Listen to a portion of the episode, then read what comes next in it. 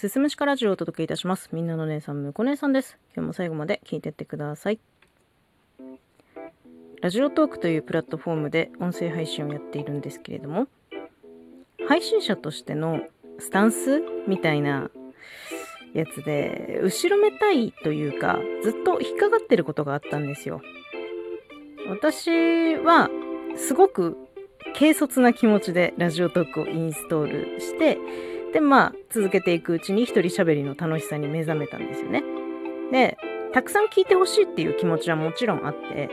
だからあのいろんな話題を話してきたし、自分なりに試行錯誤みたいなものをしていたんだけど、自分が音声配信やっててよかったって思う瞬間って、まあ反応があった時はもちろん嬉しいんですけど、まあそれと合わせて話しながら何か気づきがあった時だったりするんですよね。で、私は何かについてずっと考えてるんですよ。頭の中でずっと考えてる。で、その頭の中身を音声配信に載せている感覚っていうのがすごくなんかやっててこう体感として強くあるんですけど、聞いてくれてる人に対してはここに私の頭の中を置いとくから、まあ、興味あったら覗いてねみたいな、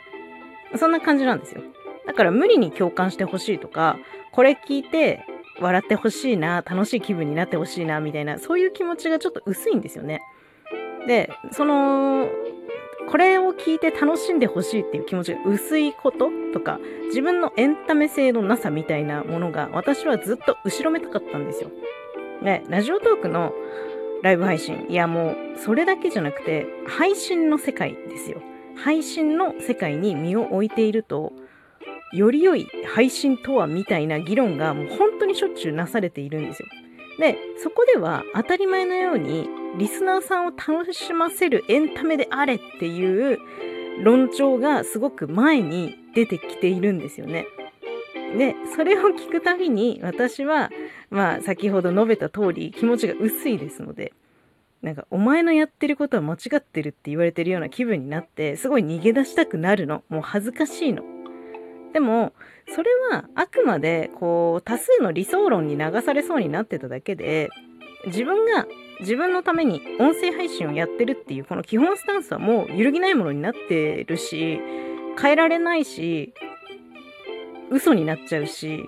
だから自分のために配信をやっている、これは少数ではあるかもしれないんですけれども、悪ではないと思っています。で、うーん、なんだろうな、私はこういつも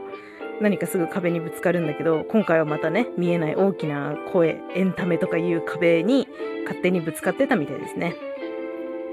なんか最近さ、私が学ぶべき学問は哲学なのではっていうふうに思って、こう読みやすい簡単な本から読み始めているんですけれども、哲学っていう学問は考えている私をすごく肯定してくれるんですよね。で、なんかそれがすごく心地よくて、私も心の中に自分の哲学を持ちたいなっていう新たな目標ができたんですよ。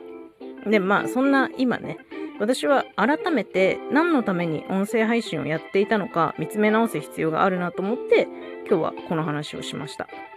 まあね、配信者が配信をやるための大義名分は誰にも否定できないものではないかと思ってます。どんな理由で配信をやっていても私は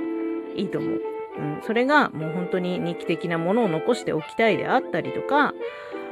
うーん、自分がこう作り上げたもので人を笑わせたいとか、もうどういう理由であってもいいけれども、別にどれが間違ってるとかってことではなくて、うん、っていう風に自分を肯定したいなっていう気分ですね。まあ私のね、この話がエンタメでなくても私は逃げ出さずにいようと思います。私は私自身のことをもっともっとよく知りたいから、もっとよく知るために私は音声配信をこれからも続けていきたいなというふうに思います。というわけで今日はですね、まあ、音声配信何のためにやってるかっていうお話をちょっとさせてもらいました。最後まで聞いていただいてありがとうございます。また次回もよろしくお願いします。